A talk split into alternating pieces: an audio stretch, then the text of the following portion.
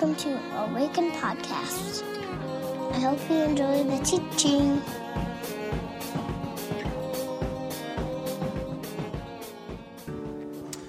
Well, friends, if you have not been around Awaken during the Advent season, you have missed one of my favorite series that we do every year, which is called the Advent Art Series. And so uh, we have a lot of really talented folks around here uh, as it relates to the arts, and we want to bring that into our gathering. For a long time, the church has sort of exited the art community stage left or right, and we just say that's a real miss, and we want to welcome it back. Um, and so in Advent, we ask our artists to write and create uh, two artists each week on the themes of Advent, so themes of waiting and of darkness, of longing, of hope, anticipation, uh, and then to share those as a part of our gathering. So I would like, if you would, please welcome our artists this morning, Steph Gullifer, and in just a moment, Joe Madsen.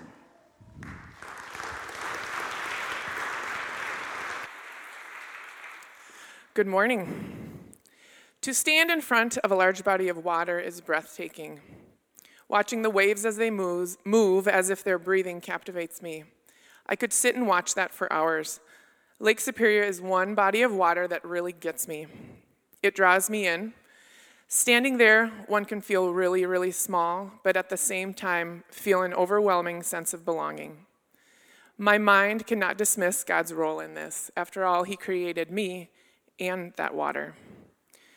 This was painted from an experience one summer night on the shores of Lake Superior. The moon was so bright and quite possibly the largest I had ever seen it.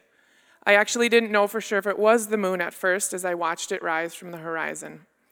I sat there and just stared. See, I love the process of things, seeing the nothing become a something. Change is always happening in us and in things around us even when it takes time and we have to wait.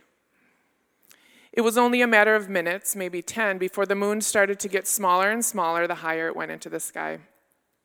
About then, my eyes were drawn from the moon to the reflection of the moon on the water. The waves were still breathing, and the light continued to shine down. The greatest area of light overtook the size of what it was reflecting from. That light, which to me represents the love of God, is in me to my core. It is my hope. It is my prayer that my life can expose what captivates me deep inside. See, we cannot see light without the darkness. We cannot not acknowledge the light when it's there. We cannot ignore it. Without the darkness, it wouldn't be there. There is hope this Advent. Please welcome Joseph Madsen, our writer for this week.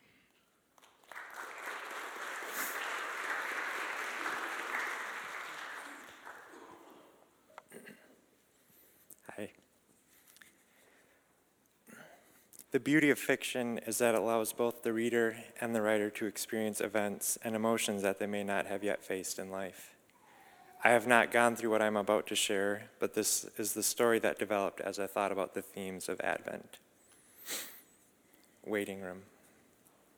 I should really turn on a light. My phone has been the only illumination in this room since the sun went down an hour ago.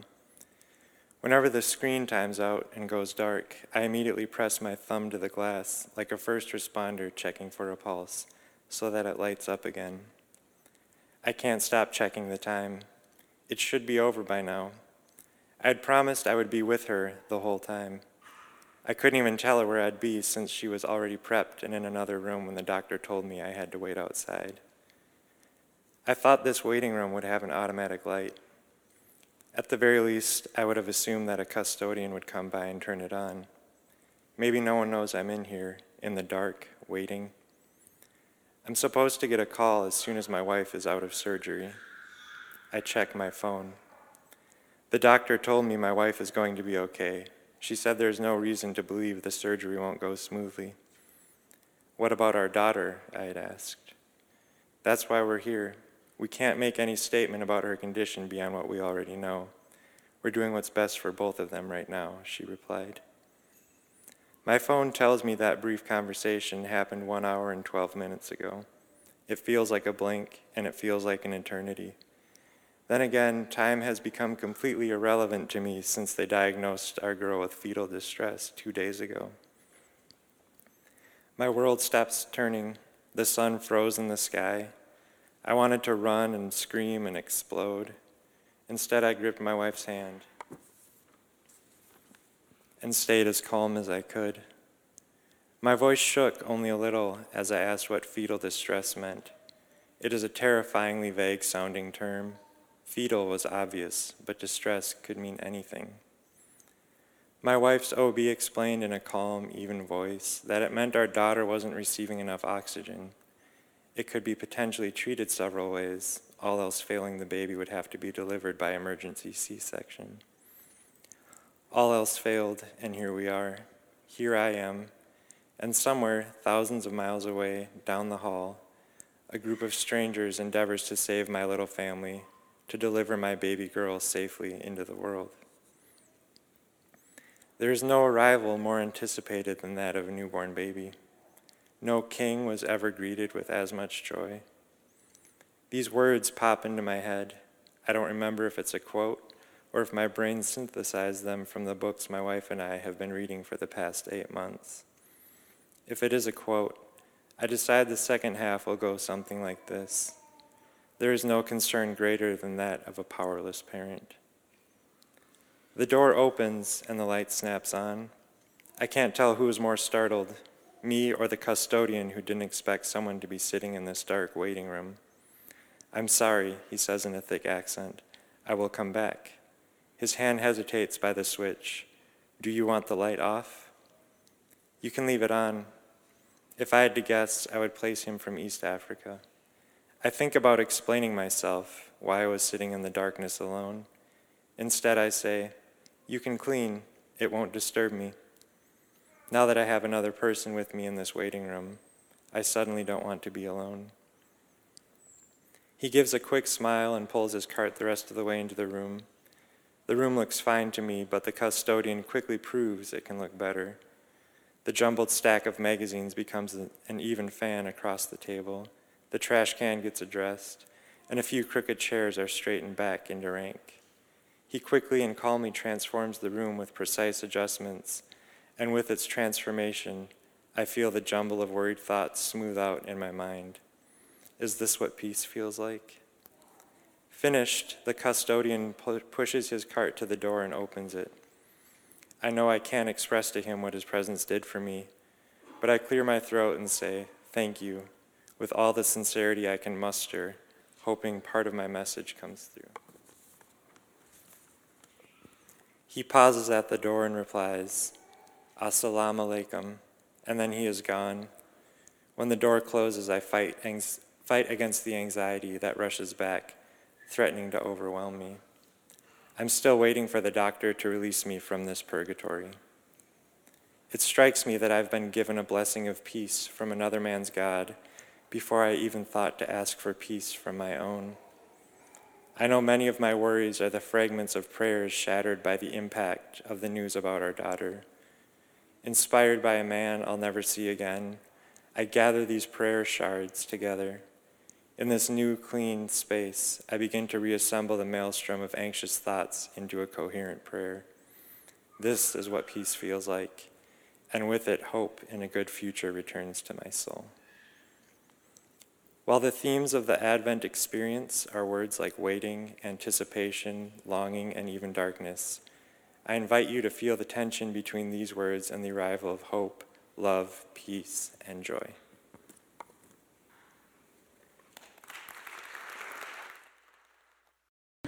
Does anyone feel like they're not winning at Christmas this year? You know, like hashtag not winning at Christmas, a few of you? A few days ago, we were in the car driving home, and our kids began to, to talk about their Christmas experience this year, and it was clear to my wife and I that we were not winning this year.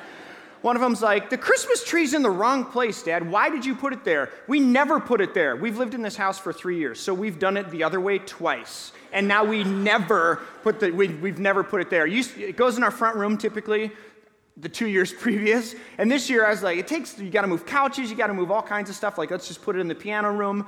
And we put it there, and then we sort of lacklusterly, if you can say that, decorated the tree. It was sort of like, yeah, go ahead, put whatever you want up there. It wasn't really a family event, I'll be honest. And there's really, we haven't really done any Christmas cookies. And so the other day we're driving home, and they're like, this Christmas has been terrible, Dad. So if any of you feel like you're not winning at Christmas, like come find me. We'll have a little powwow. We'll get together. It'll be fine. But I did see um, Star Wars. Anyone see Star Wars yet?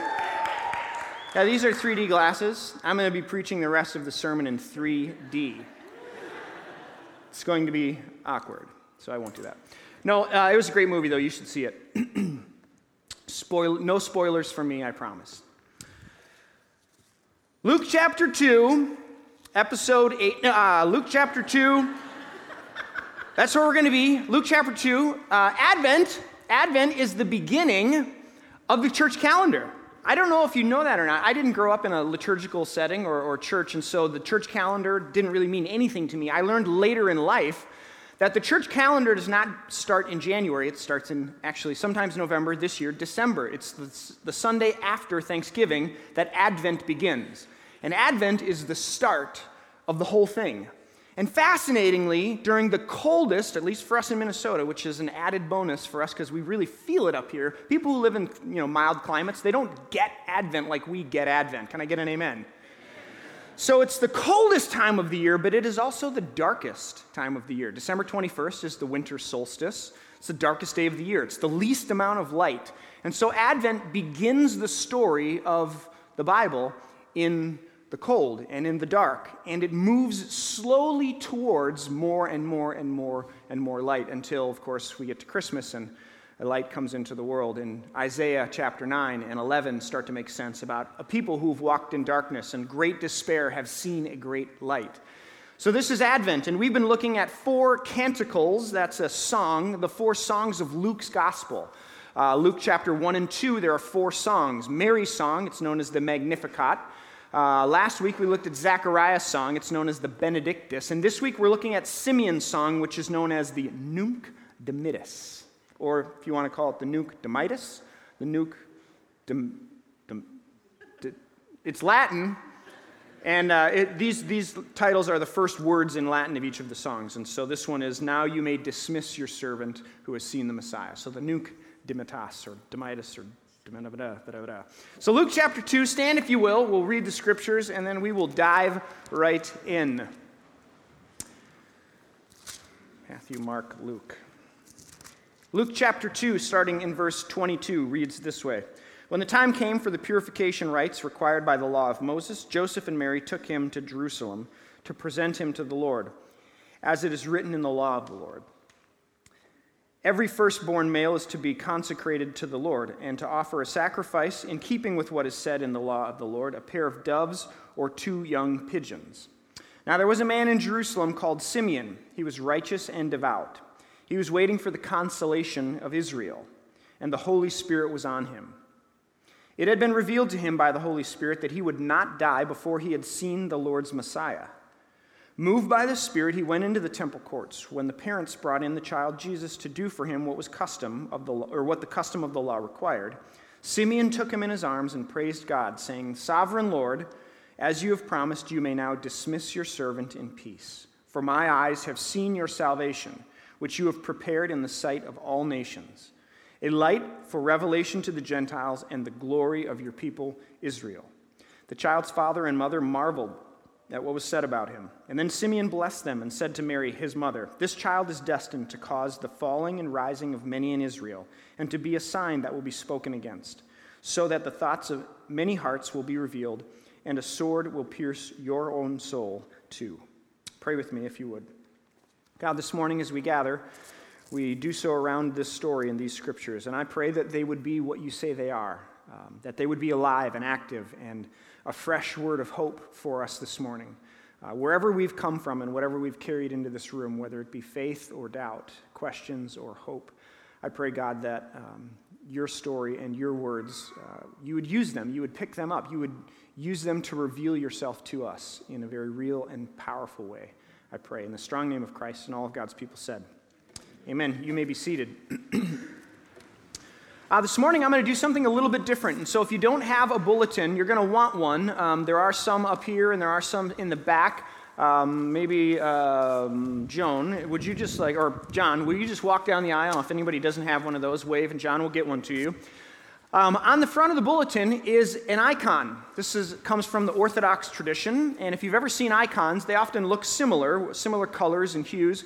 But it's the Advent Art Series for crying out loud, and so what I want to do is take this icon, which is actually um, it's anonymous. We don't know who drew it or painted it, but I want to look at this picture and the author's intent, or at least how they're telling the story. Uh, this is the depiction of Jesus and Mary and Joseph and Simeon and Anna at the temple.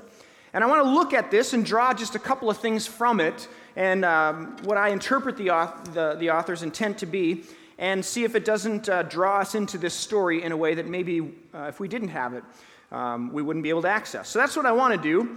Um, and the first thing I want to notice is the color. Um, if you look at Mary and Joseph, they are clad in red and blue. In icons, red and blue are symbolic of heaven and earth. And so, if you imagine an author, a painter, who's trying to communicate that in this moment of Jesus' birth and him being dedicated at the temple, Heaven and earth are coming back together. The hopes and the dreams of God, which we might call heaven, and our experience of earth are coming together in this moment, and they're being woven into the same story. And so, whatever divorce or whatever distance one may have felt, may you see that in this moment it's coming back together. And even if you look at the look closer, um, like adorning the temple arches, it's red and blue. So it's even filling into the structures of worship of God's people. The altar itself has this red and blue kind of herringbone pattern. So it's all over the painting of heaven and earth coming together in this moment. And these are symbolic, right? Uh, in the coming of Jesus, it's being brought back together and saying salvation is for the whole world, it's for everyone and everything. Uh, the book of Romans talks about the fact that the earth itself is groaning, it's waiting for redemption. And when we talk about the good news of the gospel, the good news about Jesus, often it's that I, God came for me and my sins are forgiven, so I get to go to heaven when I die, which I wouldn't disagree with, but I would say it's just really, really reductionistic. There's so much more to this story that the whole world, the cosmos, all of it, the galaxies in a far, far away land where Luke Skywalker is, like all of it, right? It's all a part of the story and it's all a part of this redemptive movement, this moment of Jesus entering the world. So it's big. Simeon in verse 32 says that Jesus' coming has brought about a light for the Gentiles and the glory of Israel. What's being said in this moment? What's being said in that? Often, when we think about help coming, if you're like me, we think about ourselves. And we think about help coming to me and my people and my family and whatever I'm in need of, and that comes to me. And that's just human behavior. Sociologists will tell us that's ego and self preservation, and we think we're the most important things on the planet. And that's a good thing for most times.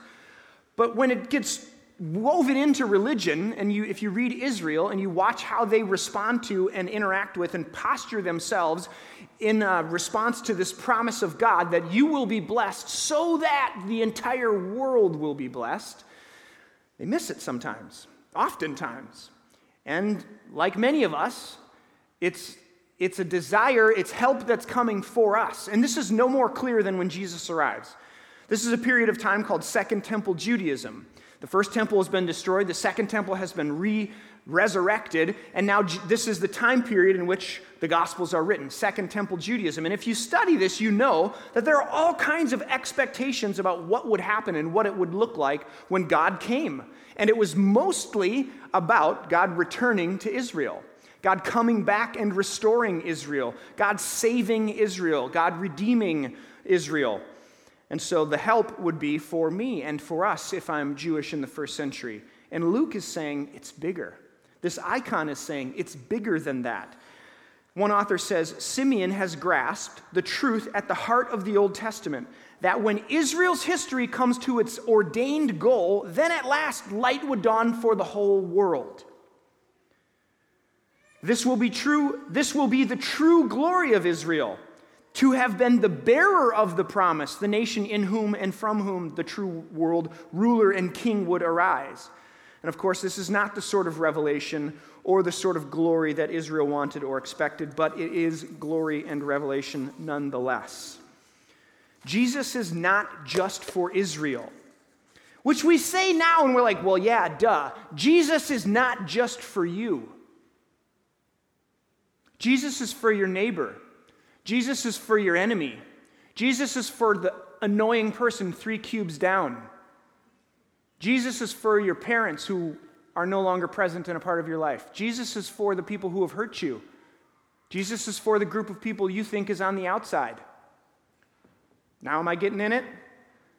The story is bigger. The table keeps getting bigger. More people keep getting invited. It's for the entire world, all of the people who inhabit the planet, and maybe others who don't inhabit the planet. I mean, let's be honest, right? That's possible.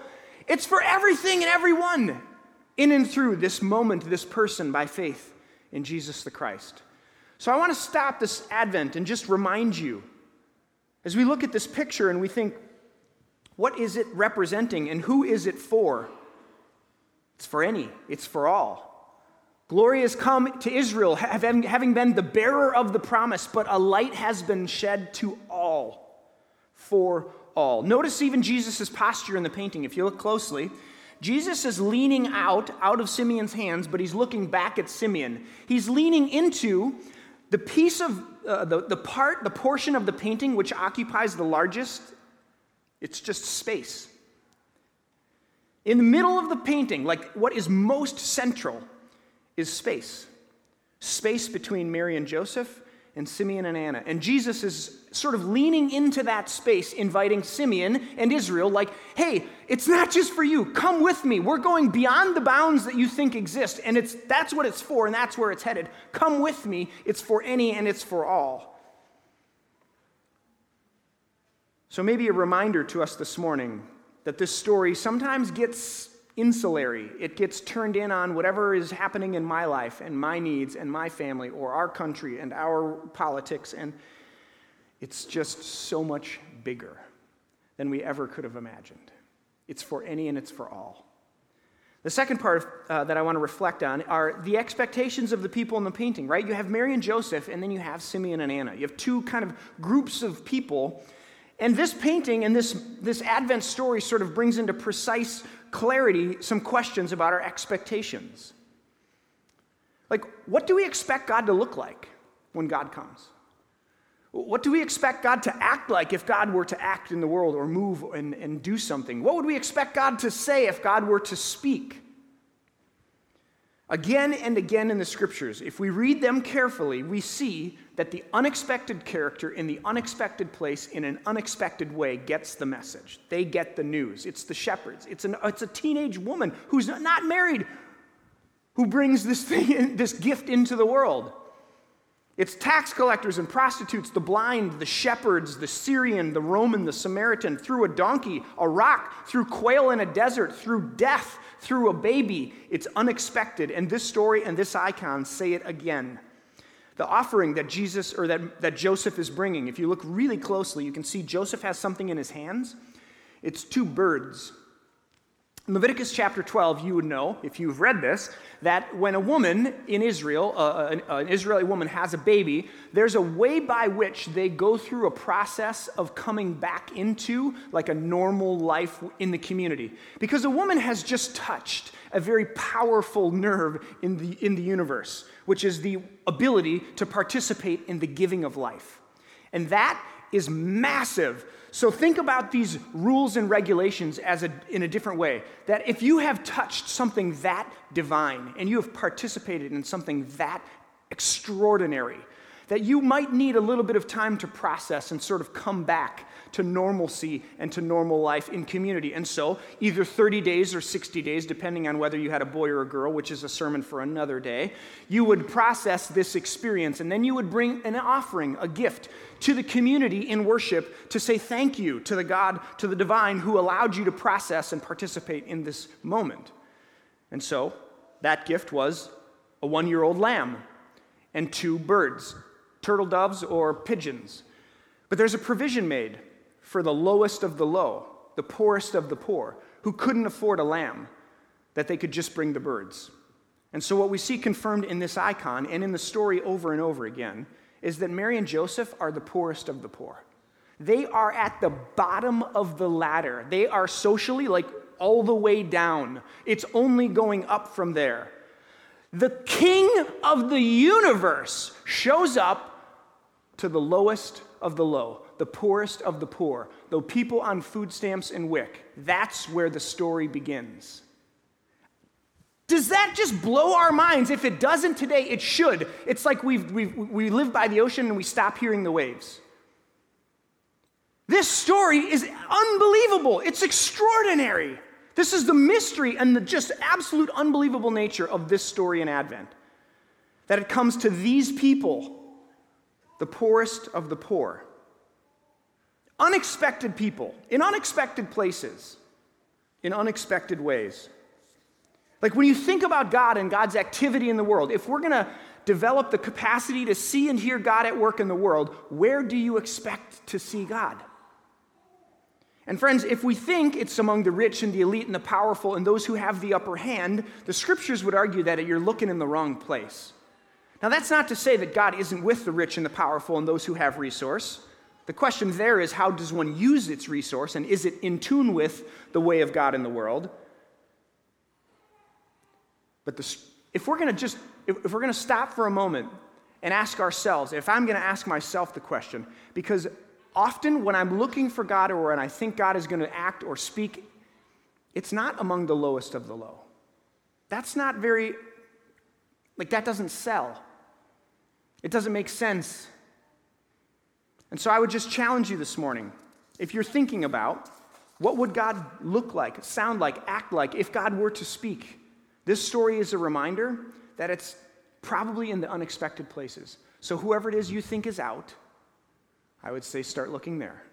Whatever the circle is that you've drawn to say in and out, just go one click beyond that and see if you don't find God at work among some of those places that you don't think God is working and moving and speaking. In the people that you've written off or that you've said, we're done, is it possible that in the unexpected places and in unexpected ways, God might be moving this Advent? An invitation to you to consider that, to maybe look to maybe have ears to hear and eyes to see in those places. What I think is also interesting as it relates to expectations is, and we don't talk about this a lot because it's existentially pretty difficult, is the fact that Jesus' coming doesn't answer all of the questions. Jesus' coming doesn't fix all of the problems.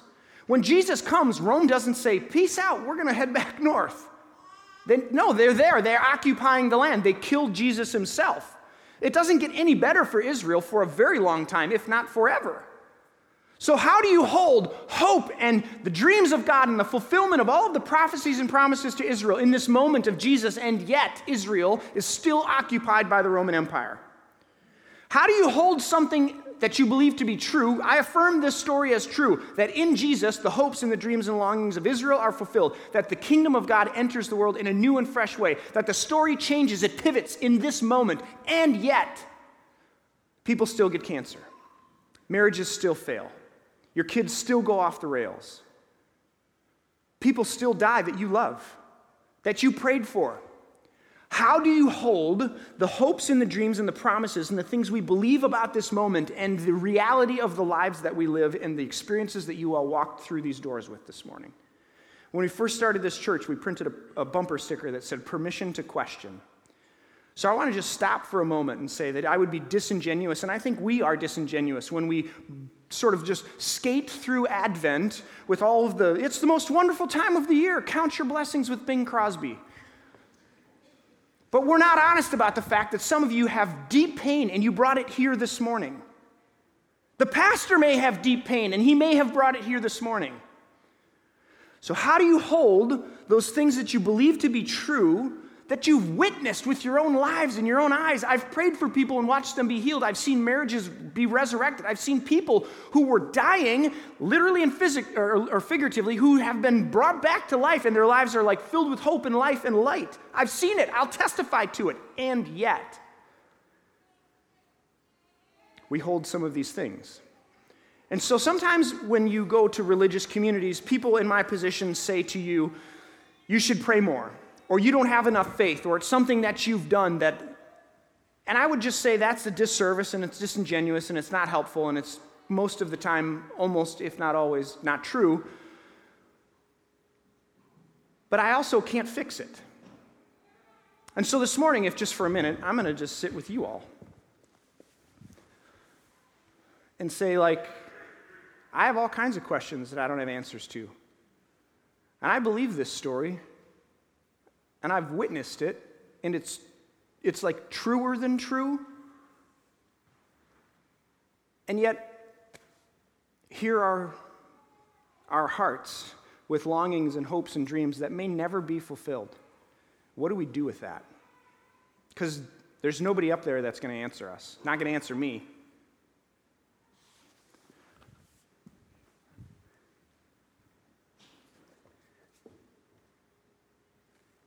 And I don't know about you, but like this is where theology matters. The idea of the incarnation, that God has chosen to become one of us and says, Emmanuel. You know love because it's been embodied by somebody. You know grace because someone, a human, has offered it to you.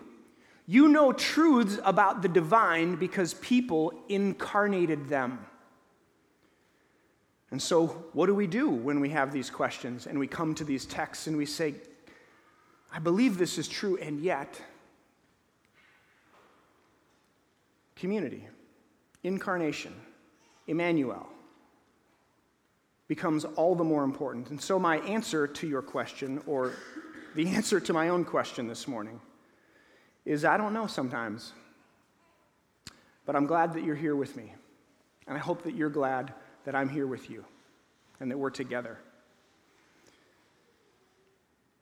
The last thing I want to sort of pull out of this passage in this picture is this, this, these words that Simeon and Anna both use. One says the consolation of Israel, and the other says the redemption of Jerusalem. So these people are waiting for something. They're hoping for something. They're longing for something to happen, and they believe that God will do it, that God will bring it, that God will console, comfort, carry. Uh, Isaiah 40 comfort, comfort my people, and that God will redeem and restore this Jerusalem, this city on a hill, a light that cannot be hidden. In the icon, both Simeon and Anna, they're waiting in the temple. The place where you would go to hear these stories, that you would read these texts, Anna is actually holding the scroll, if you notice. She's holding a scroll. Is it Isaiah? Is it Jeremiah? Is it Ezekiel? Is it the Psalms? Is it the prophet? We don't know. But she's holding a text, a sacred text that would have been read, that would have said things like, God will return to Zion. What will it mean when God returns to Zion? What will it mean when God will become king again and rule and reign on a kingdom that will not end? What will it mean that God will send another prophet like Moses to lead the people on an Exodus journey? What will it mean when uh, it says a light will shine in darkness and in despair?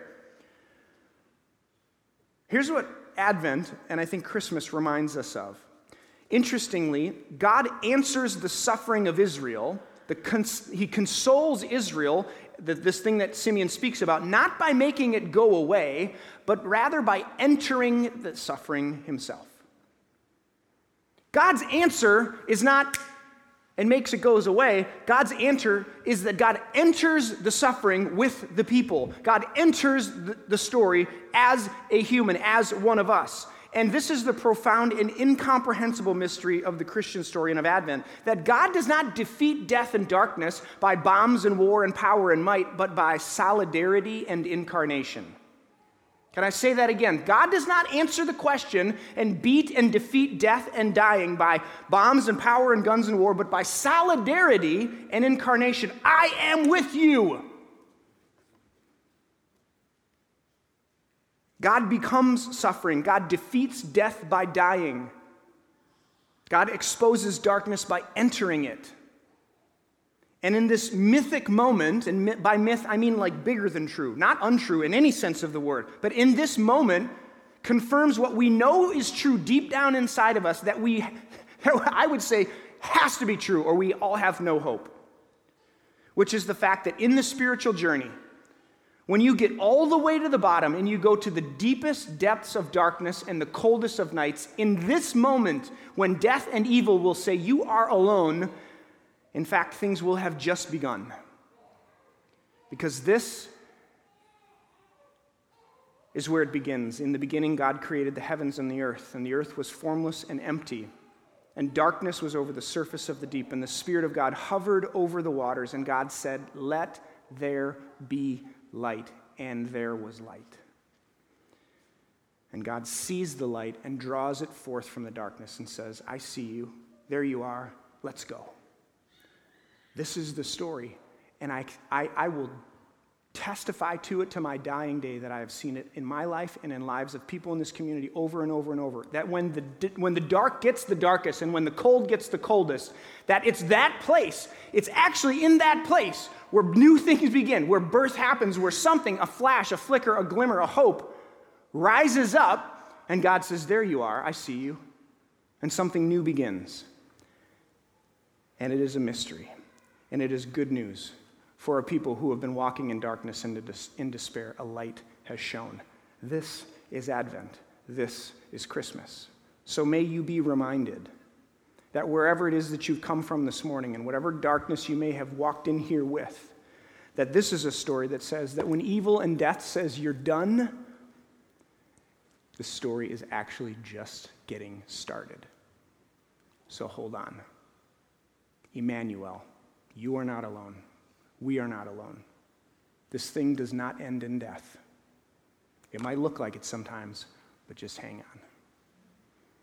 So take heart, my friends. One has come who has overcome the world and has beaten death by dying. I mean, it doesn't get more poetic than that. Pray with me, if you will. God, I pray that in this moment, as we sit quietly and in silence for just a moment or two, that you would remind us that we are not alone, that death does not win, that you are at work, you are moving, you are hovering like a mother over a newborn that's about to be birthed. So may it be true in us. Holy Spirit, here we are. Speak to us, we pray.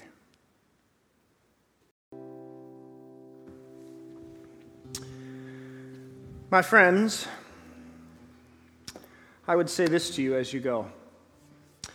Uh, some people have said to me, Micah, you, like, how, how does Awaken do like altar calls, you know, like where you just ask people to follow Jesus? And I would say, to those of you who ever wondered that question, here it is. Jesus says it's this way follow me. And if you want to do that, then I would say do it. With your life. Start following.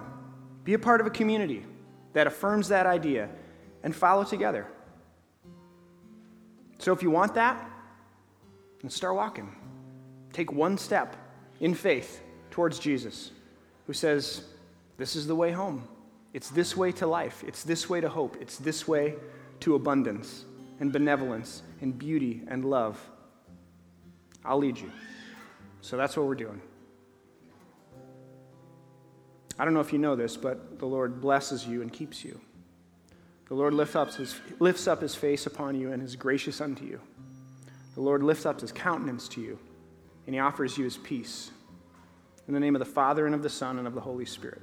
And all God's people said, Amen. Grace and peace, my friends. 2 and 4 and 11 on Christmas Eve. 2, 4, and 11. Okay? No 9:30. 2, 4, and 11. See you next Sunday.